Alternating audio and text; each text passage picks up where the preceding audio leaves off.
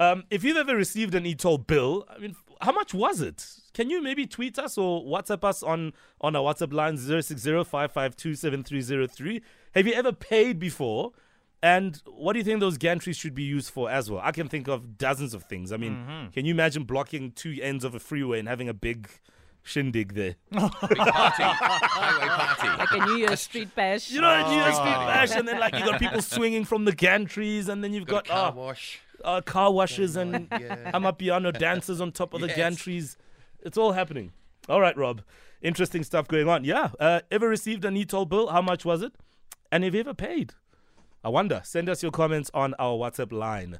It's 6:45. Let's uh, look at other matters. And earlier we were talking about uh, October being Pride Month, and um, we understand and we realize and we see that the queer community is dealing with a lot, especially matters of mental health. I mean, we know that uh, October being Pride Month is a month that really, amongst many things, geared towards celebrating um, and advancing the freedoms of queer people. But we also know that in reality, not every queer person is living freely. So, what is the impact of this on their mental health? And is there a space in which to ventilate these issues as well? Let- Let's chat about this the mental health needs of the queer community. And joining us to chat about this is clinical social worker Sean Zimunya. Good morning, Sean. Good morning to the best breakfast team in the world. We like that. We like that, Sean. We love it. In I, fact, I hope that qualifies me for a Christmas present. Give out a PS5. Yes. we will also settle the e-toll bill as well, just for good measure. sure.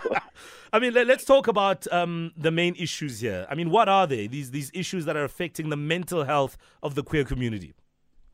I think it's important for us to look at it from a human rights perspective because we're talking about human beings. Mm. So it's firstly the stigma that they face, the labeling, the stereotyping, the prejudice that they face. Even when they try and uh, reach out to receive help, there's discrimination. Um, the need for affiliation is not met because in so many spaces they are not welcome. Uh, if we look at how many countries around um, South Africa that are surrounding South Africa that actually have made homosexuality illegal, that just gives you a picture. So if somebody were to go on holiday, like given what's saying, having to worry about all of that. Over and above that, in as much as we have a very advanced constitution that guarantees rights, the fact of the matter is, on the ground, that's not happening. We see so many attacks, uh, corrective rape, as people term it, against people that are queer or in the homosexual community. So this victimization, um, social exclusion, as well as many obstacles um, that they face when they're trying to access quality health care, these are the reasons why there's so much stress, depression, anxiety, and ultimately even substance abuse.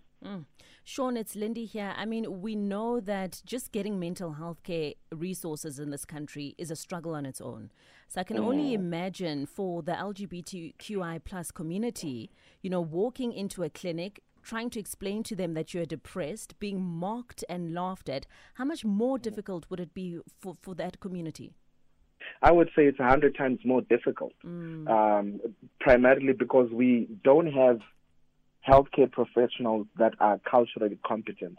Yes, there are some that have opened up spaces. Um, I have a number of friends that provide services specifically for people in um, this community, and so that actually helps. But the truth of the matter is there are very few spaces where they are taken care of in the way that they ought to be, where they are respected, where their dignity is respected.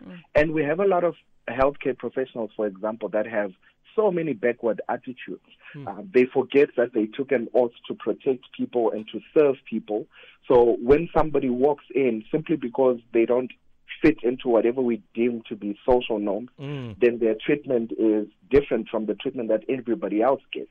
So this is why a lot of the times they end up not reaching out for any kind of help because the spaces are just not available. Mm. So, what can we do as family, friends, colleagues? I mean, you know, eh, to to really just um, support, um, you know, queer people. First off, live and let live. That that for me is the of prime importance. Yeah. Respecting somebody's choices, understanding the fact that in as much as you may not agree, you don't have a right to dictate how somebody lives their life. So there should be acceptance on the family level. There should be inclusivity. Um, there should also be support on a social and even on an emotional level. And we need to challenge many of these unhelpful attitudes that go around. We need to love unconditionally. Encourage dialogue. If it's a topic that you don't understand, before you rush off to judge, right?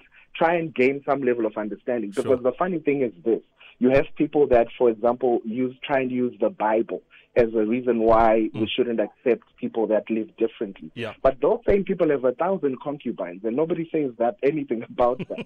so judgment Yeah. is what is killing us. So there should be non-judgmentalism. Uh, we should create safe spaces, even in workspaces. That's Absolutely. important. Sean, I appreciate you. Always such great clarity when we speak to you. So refreshing. Sean Zimunya, clinical social worker, speaking to us. And we did ask you earlier, as a queer person, how free do you feel to be yourself in different spaces? At work, school, family, different social spaces in your community? You can send us your voice note 060 552 7303. All right, coming up next, we'll speak to the kids because that's always a vibe, and we're asking about uh, cool careers.